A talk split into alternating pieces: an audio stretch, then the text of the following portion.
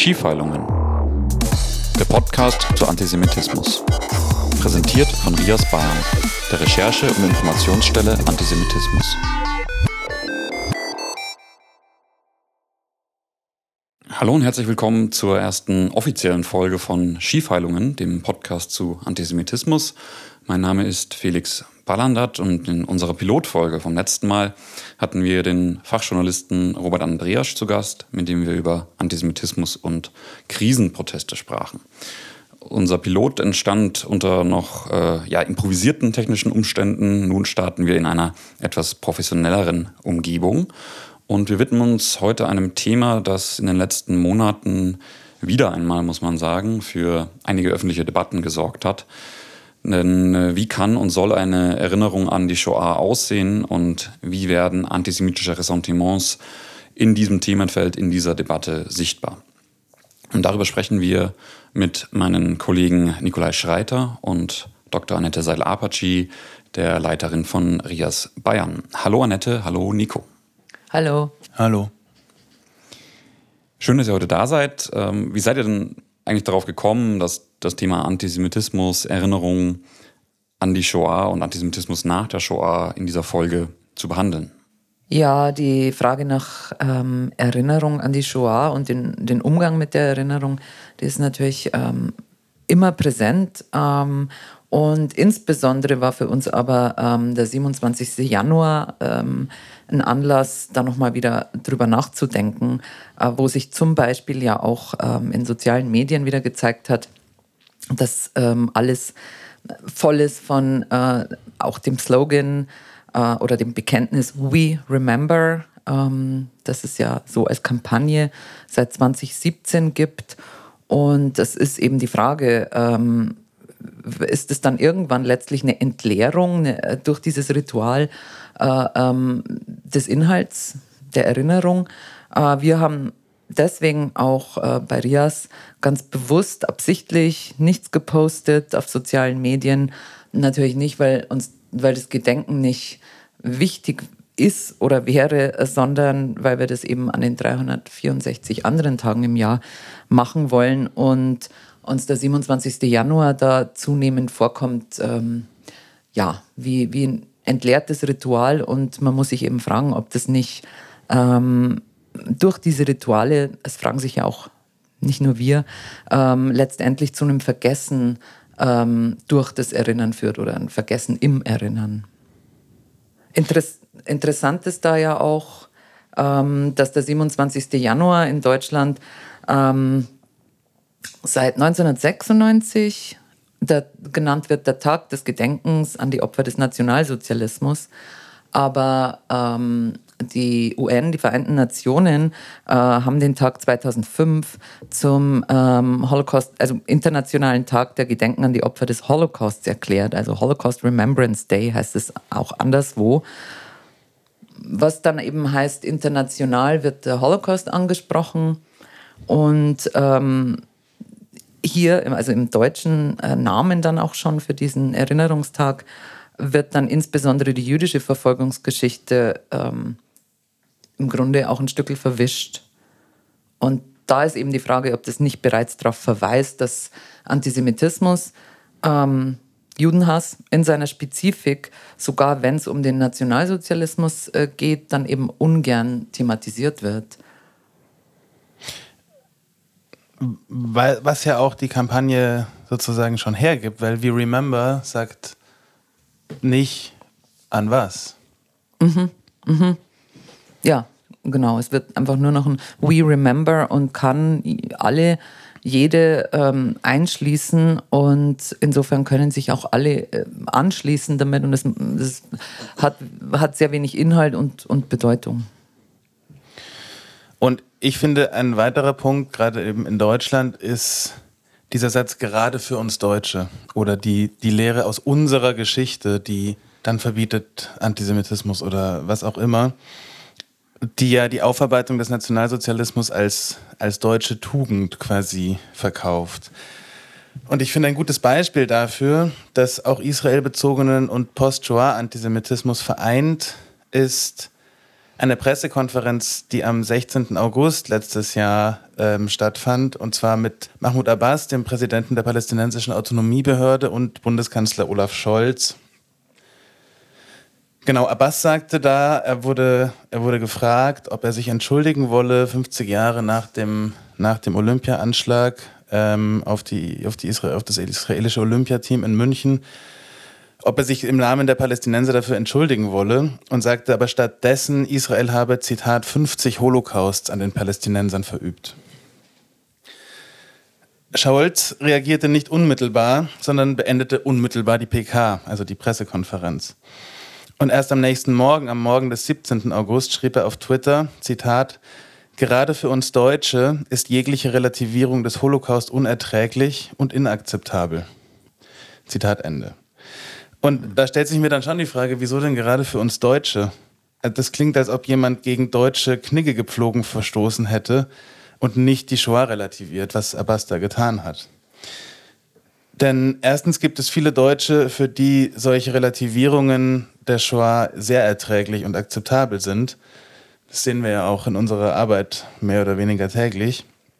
Und zweitens stellt sich die Frage, ob Scholz in den Sinn gekommen sein könnte, dass es für die Überlebenden der Shoah, der Nachfahren, für die Nachfahren der Opfer vielleicht inakzeptabler ist als für die Deutschen, uns als Deutsche, als Kollektiv, das natürlich äh, vor allem ein äh, Nachfahren von Täter und Täterinnen sind, auch wenn unter den Deutschen auch ähm, Nachfahren von Opfern sind.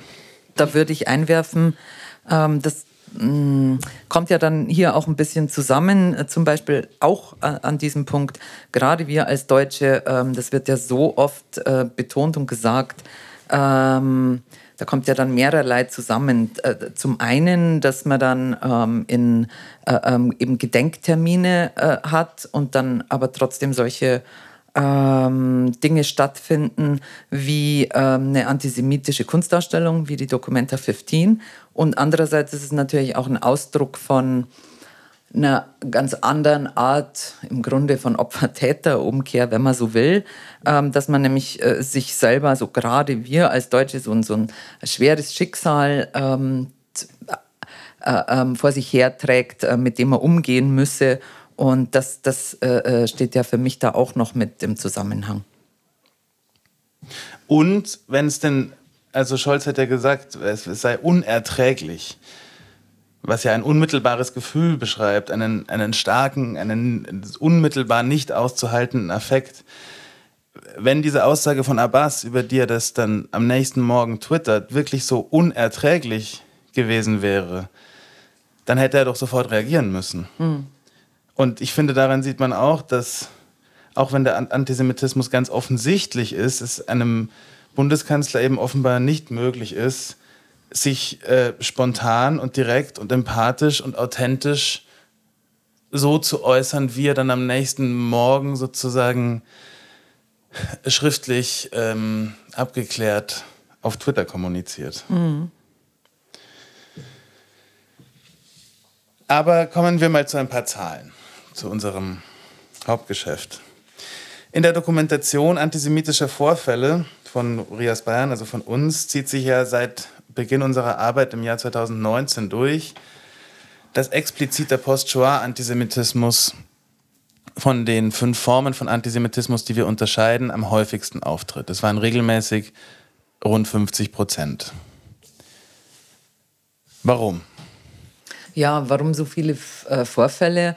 Äh, mit, wie wir das in unserer Arbeit nennen, mit dem äh, ähm, ja, mit Post-Shoah-Antisemitismus oder beziehungsweise ähm, ja, dem, dem, dem Antisemitismus nach oder wegen der Shoah, würde ich jetzt nochmal äh, sagen wollen.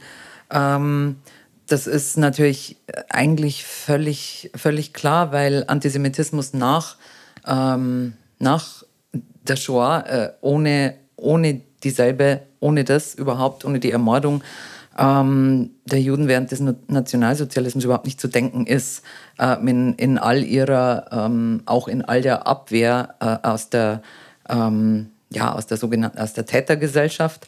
Und insofern, ähm, ja, die Shoah hat eben gezeigt, dass äh, Antisemitismus nicht nur ähm, insgesamt denklogisch, sondern auch ganz tatsächlich real, physisch auf Mord, auf Vernichtung ähm, und zunächst eben auf Habhaftwerdung aller Juden und Jüdinnen weltweit ähm, aus ist. Insofern muss ähm, logischerweise jeder Antisemitismus danach ähm, auch wieder auf die Shoah zurückweisen. Und insofern wundert mich das überhaupt nicht, dass wir so viele Vorfälle haben, die in dem Zusammenhang stehen. Ähm, ja, und jenseits aber dieses ähm, historischen und gesellschaftlichen Fakts behandeln wir in der Dokumentation von Vorfällen den, diesen Begriff Post-Shoah-Antisemitismus so, dass wir eben Vorfälle dieser Kategorie zuordnen. Ähm, Vorfälle, die also die, die Shoah selbst, ihr Ausmaß oder die Vernichtungsabsicht bestreiten oder eben behaupten, Juden und Jüdinnen seien für die Shoah selbst verantwortlich, selbst schuld daran oder würden ähm, sie übertrieben darstellen. Und auch, es geht natürlich auch bei, äh, da geht es auch um Zurückweisung der Erinnerung an die Shoah, um Verhöhnung der Opfer ähm, und durchaus immer mal wieder in Vorfällen auch um, muss man ja sagen, um das Gutheißen ähm, des Judenmords, das Gutheißen der Shoah. Und insofern haben wir dann eben, ja, weil es auch, ähm, weil so viele Vorfälle ähm, von Anfang an auch so viel Bezug immer wieder haben auf die Shoah, in, auch aus verschiedensten ähm, gesellschaftlichen, äh, politischen Gruppen, ähm, haben wir uns eben äh, letztes Jahr schon entschieden, das unter dem Titel eine Broschüre, eine Veröffentlichung zu machen, unter dem Titel Multidirektionale Angriffe auf die Erinnerung. Ähm, die haben wir im Herbst letzten Jahres äh, veröffentlicht. Eben weil solche Angriffe auf die Erinnerung an die Shoah sich in verschiedenster Form aus verschiedensten ideologischen Lagern in letzter Zeit ähm, offensichtlich häufen. Und das etwas Neuere daran ist vielleicht, dass ähm, nicht wie früher, ähm, was ja jahrzehntelang sowieso auch gang und gäbe war, ähm, es ist jetzt so ein bisschen äh, verändert. Es wird eben nicht, ähm, häufig nicht die, die Shoah ähm, geleugnet, sondern es geht darum, die Präzedenzlosigkeit ähm, der Shoah die eng verbunden ist mit Eigenschaften von Antisemitismus eben als Welterklärung und Vernichtungserlösungsideologie, ähm, sozusagen diese Präzedenzlosigkeit anzugreifen und eben nicht mehr einfach die Shoah zu leugnen und sagen, es hat alles eh nicht stattgefunden. Und das ist eben somit auch anders als ähm, im Historikerstreit während der 80er Jahre und insofern kommen natürlich auch die Angriffe nicht mehr nur von, äh, mitnichten nur mehr von rechts, sondern insbesondere jetzt ja auch aus den vermeint sich aus äh, äh progressiv wähnenden politischen Ecken, aus postkolonialem Aktivismus und aus Wissenschaft Geisteswissenschaft, aus dem Feld von Kunst, Theater, Kulturbetrieb, wo man sich ja ohnehin auf der richtigen äh, äh Seite wähnt zunächst mal. Und zum Post-Shoah-Antisemitismus kann man theoretisch sagen, dass die Abwehr der Erinnerung bzw. die Schuldabwehr ähm, kennzeichnend für ihn ist. Der Post-Shoah-Antisemitismus wird auch sekundärer Antisemitismus genannt, in dem die Juden als diejenigen gesehen werden, die die Erinnerung an die Verbrechen der TäterInnen wachhalten.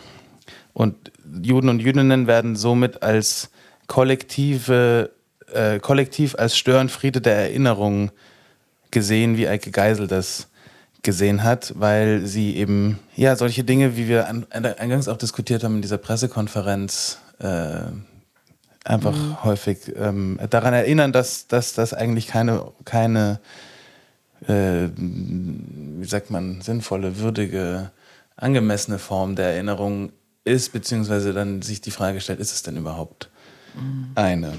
Beziehungsweise ne, das Bestehen auf der Erinnerung selber ist ja schon ähm, ist ja sozusagen schon das Stören und Störenfriedsein, das Bestehen auf, äh, auf der Präzedenzlosigkeit, ähm, auf, dem, ähm, ja, auf der besonderen Verfolgungsgeschichte von, von Juden. Allein das ist, stört ja dann äh, schon sozusagen das deutsche Gedenken ähm, indem man sich ähm, ja, indem man sich ja selber schließlich äh, aussuchen will, wie und was und wem man gedenkt. Ja, beziehungsweise das halt völlig offen lassen. Wie remember. Ja, mhm. was denn? Ja.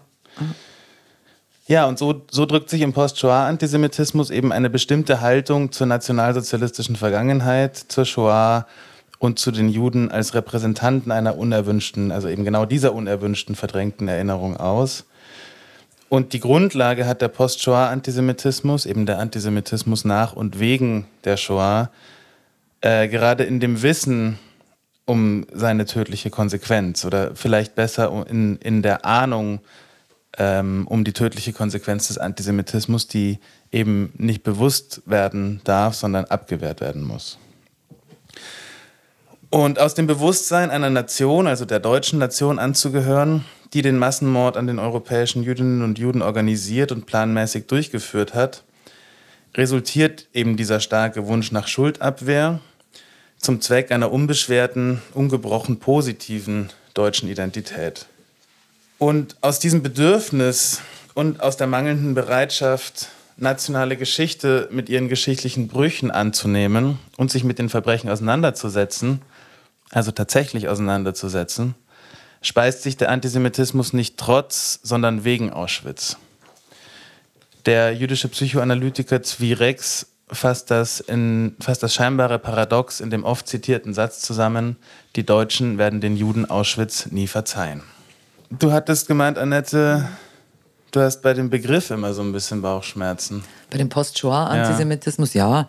Warum denn? Ähm, Schlicht und einfach, weil es dann, weil das eben auch so eine, ähm, einfach so, so ein, so ein Wort mit vielen Bindestrichen und äh, ist, wo, wo ich mich frage, ähm, äh, wer versteht dann noch, äh, was damit gemeint ist? Äh, wir reden über, über den Antisemitismus oder Judenhass, ähm, Zuschreibungen an Juden, Judenhass ähm, nach Auschwitz, nach der, nach der, der, der Ermordung oder dem, der versuchten völligen Auslöschung der, der Juden in Europa.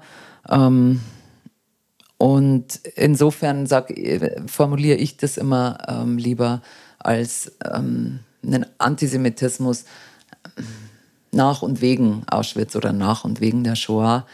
Ähm, ja.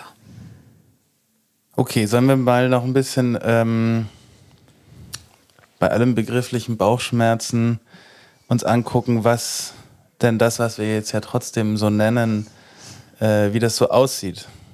Hm. Genau, ich habe, ähm, glaube, es war schwierig, die letzten drei Jahre zu verbringen, ohne im Kontext von Corona-Demos Post-Shoah-Antisemitismus äh, mitzubekommen. Da waren Transparente mit Aufschriften wie Impfen macht frei, häufig angelehnt an äh, auch grafisch angelehnt an, an die Inschrift Arbeit macht frei, die über mehreren äh, Konzentrations- und Vernichtungslagern stand, die eben die Vernichtung durch Arbeit der Shoah verharmlosen. Oder die gelben Sterne, die sich mhm. Leute angeheftet haben. Das ist was, mhm. was wir auch immer noch sehen, wo dann dr Sachen drin standen wie ungeimpft oder nicht Corona geimpft mhm. oder, oder sowas, was es ja auch schon länger gibt, aber jetzt wurde es halt äh, endemisch. Mm. Also das sagen. Erstaunen ja. über die gelben Sterne fand ich äh, höchst ähm, irritierend oder erstaunlich, weil ich äh, das nur äh, schlicht eine logische Konsequenz aus den, sagen wir mal, letzten zwei Jahrzehnten fand und aus den Debatten ähm, von Wehrmachtsausstellung bis, naja, nee, eigentlich schon vom äh, sogenannten Hist jetzt mittlerweile ersten Historikerstreit in den 80ern. Ähm, da gab es einfach nachher und auch vorher schon, unmittelbar nach 45, das haben sich aber wenige angeguckt. Es gab einfach immer dieses Verständnis, man, man war selber auch Opfer, zumindest auch Opfer von Bombardierung, von Vertreibung. Ähm, und insofern, äh, finde ich, ähm, war der gelbe Stern nur ab, völlige Konsequenz aus, dieser, aus diesem Verständnis von, äh, man war schließlich selber auch Opfer der Alliierten, der Befreier. Und ähm, ja, und da war es dann eben die gelben Sterne. Man setzt sich ganz klar äh, dann auch damit äh, visuell öffentlich anstelle von Opfern. Ja, aber an die Stelle der Opfer, des, des Opfers schlechthin, ja. der Juden in, im Nationalsozialismus, in der Shoah, äh, was ja schon nochmal eine ganz besondere Opfermarkierung ist, würde ich sagen, die eben, und das ist ja genau das, was, was worin auch die Verharmlosung und damit auch mhm. der Antisemitismus liegt, ähm, die auf die Vernichtung zielte mhm. und hinauslief. Und also seien es jetzt Dieselfahrer, seien es ähm, ungeborene Kinder, seien es Autofahrer oder sei es, wie es jetzt kürzlich auf einer AfD-Demo zum Beispiel wieder war, dass jemand einen sechszackigen sogenannten Judenstern, allerdings diesmal in Blau, trug, wo eben AfD drin stand. Da setzen sich die Leute ja gleich mit Juden und Jüdinnen, die im Nationalsozialismus erst so markiert und dann mhm. systematisch vernichtet und ermordet wurden. Ähm, was ja schon nochmal, würde ich sagen, eine andere, eine andere Opfer, einfach eine andere Art von Opfer ist, mhm. an, an, dessen Stelle man sich da setzt. Mhm. Aber wir sehen ja den Post-Shoah-Antisemitismus äh, in vielen Formen, auch im Kontext von Israel bezogenem Antisemitismus. Und dabei finde ich es immer wichtig, erstmal nochmal kurz darauf hinzuweisen, dass Antizionismus oder anti Israel bezogener Antisemitismus, ähm, auch wenn wenn heute der häufig von aus einer politischen Ecke kommt, gerade jetzt global, die irgendwie, irgendwie als links oder als progressiv oder so auftritt, finde ich, dass man schon nochmal darauf hinweisen muss, dass der Antizionismus äh, immer schon ein Teil des Antisemitismus und auch gerade des rechten und extrem rechten Antisemitismus war und eben zum Beispiel oder insbesondere der Nationalsozialismus explizit antizionistisch war, schon lange bevor Israel 1948 gegründet wurde. Hitler sagte zum Beispiel 1920 in seiner Rede, warum sind wir Antisemiten? Ähm, Zitat Adolf Hitler. Der ganze Zionistenstaat soll nichts werden als die letzte und vollendete Hochschule in ihrer, ihrer internationalen Lumpereien, also die internationalen Lumpereien der Juden. Und von dort aus soll alles dirigiert werden. Zitat Ende. Ja, und dann, dann muss man sich eben bewusst machen, was Israel jetzt heute ist. Ähm, der, der Versuch, beziehungsweise eben auch der ähm, bewaffnet geschützte Versuch von Juden äh, in ihrem Überleben eben nicht äh, von anderen abhängig zu sein, äh, von anderen ja, Staaten und so weiter. Und vor dem Hintergrund sind dann ja auch diese, äh, diese ganzen Slogans, Plakate, die wir immer mal wieder gesehen haben, auch bei Protesten ähm, zu sehen, wie das ähm, Zitat Stop doing what Hitler did to you, das ist ja so eine übliche Parole. Stop doing what Hitler did to you äh, ist gerichtet an wen? Also wer soll was aufhören? Das muss ich, glaube ich, nochmal kurz erklären. Ah. Ja, die Parole Stop doing what Hitler did to you, die haben wir ja zum Beispiel gesehen im, äh, letzt, äh, im vorletzten, mittlerweile vorletzten Jahr, äh, im Mai, Juni ähm, 21 bei dieser, äh, bei dieser letzten größeren äh, ähm, anti-israelischen Mobilisierung. Ähm, und da wird ja immer unterstellt, dass Israel sozusagen äh, den Palästinensern ähm, das antäte, was ähm, ja, Juden und Jüdinnen durch äh, die Deutschen durch Nationalsozialismus angetan worden wäre. Ja, und wir haben ja auch relativ viele Vorfälle dokumentiert an Orten der Erinnerung eben an die Shoah. Ähm, da jetzt vielleicht nur noch ein Beispiel aus dem letzten Jahr, Mai und Juni 2022. Am Würzburger Hauptbahnhof, also direkt auf dem Bahnhofsvorplatz, steht ein Mahnmal, das der Denkort Deportation, der eben an die Deportation von Jüdinnen und Juden aus Unterfranken ähm, in die Vernichtungslager erinnert. Und direkt vor dem Mahnmal führte das Mainfrankentheater Würzburg eben letztes Jahr zwischen April und Juli ähm, das Stück Das Tagebuch der Anne Frank auf. Und diese, diese Aufführungen, diese Darstellungen fanden eben im öffentlichen Raum statt, in unmittelbarer Nähe, also direkt vor dem Hauptbahnhof und direkt vor äh, quasi am Mahnmal. Und einige dieser Vorführungen wurden ähm, eben antisemitisch und auch nicht explizit antisemitisch, aber sozusagen durch die Störung auch schon antisemitisch ähm, gestört. Zum Beispiel kommentierte am 6. Mai ein Mann die Aufführung mit dem Satz, was für eine scheiß Judenveranstaltung hier, was erzählt ihr für Lügen? Ähm, und da sieht man ja, also das ist jetzt nur ein Beispiel, wir haben da eine ganze Reihe von Sachen dokumentiert in diesem, in diesem Kontext, im Kontext von diesem Theaterstück. Aber das illustriert ja nochmal, wie die Erinnerung schon die Abwehr und den Antisemitismus triggern. Sozusagen mobilisiert als ähm, äh, das, den Eindruck habe ich ohnehin auch äh, immer wieder bei, bei Vorfällen, ähm, die bei uns ankommen, dass irgendwo ist irgendwas jüdisch oder man meint, man wird irgendwie irgendwo an was Jüdisches äh, äh erinnert oder äh, dann gibt es sofort eben so einen reflexartigen, dann kommt äh, ähm, reflexartig eben das Ausleben des Antisemitismus.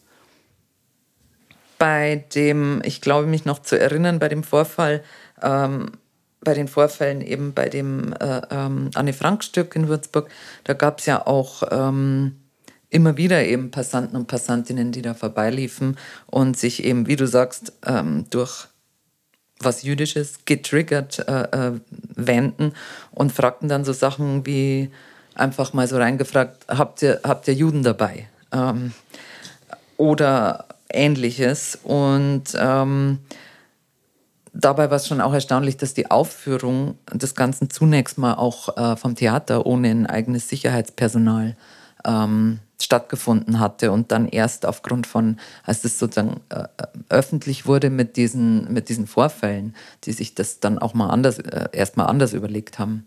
Also auch das Bewusstsein gibt es dann natürlich logischerweise gar nicht, dass, ähm, dass wenn es um ja, um irgendwas im weitesten Sinne Jüdisches oder um die Erinnerung geht, dass, dass es einfach, dass man da einfach Angriffen ausgesetzt ist von allen möglichen Seiten. Und da fehlt es auch offensichtlich am Bewusstsein dafür. Mhm. Ja, ähm, wo wir aber eben und auch mit Verweis auf unsere letzte äh, Veröffentlichung äh, multidirektionale Angriffe auf die Erinnerung eben von den Angriffen auf die Erinnerung reden, wie jetzt zum Beispiel in Würzburg, äh, könnte man jetzt natürlich noch das äh, ein ganz großes Fass aufmachen. Ähm, und zwar insbesondere auch die postkolonialen Angriffe auf die Erinnerung, also die äh, kurz angesprochenen, ähm, vorhin schon kurz angesprochenen äh, Inzweifelziehungen der, der Präzedenzlosigkeit ähm, der, der Shoah und ähm, des Versuchs eben äh, ne, zu sagen, ähm, die Erinnerung an die Shoah würde alle möglichen anderen äh, ähm, äh, äh, Menschenrechtsverletzungen, Genozide und so weiter ausblenden.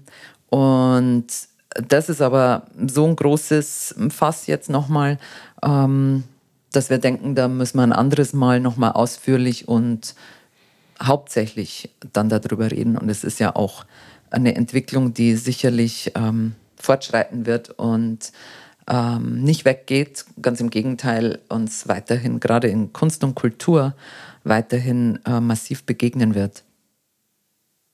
Das war Schiefheilungen, der Podcast der Recherche- und Informationsstelle Antisemitismus Bayern, RIAS Bayern. Ihr findet, Sie finden uns auch auf den sozialen Plattformen wie Facebook, Instagram. Und ähm, wir würden uns freuen, wenn Sie oder ihr einen äh, ja, Kommentar hinterlasst, eine Bewertung abgebt. Ähm, und wir freuen uns, auf die nächste Folge. Sollten Sie, solltet ihr Antisemitismus im Alltag auf der Straße, daheim oder äh, im Büro oder wo auch immer mitbekommen, ähm, dann ähm, meldet doch das doch äh, gerne an uns, an Rias Bayern unter rias-bayern.de.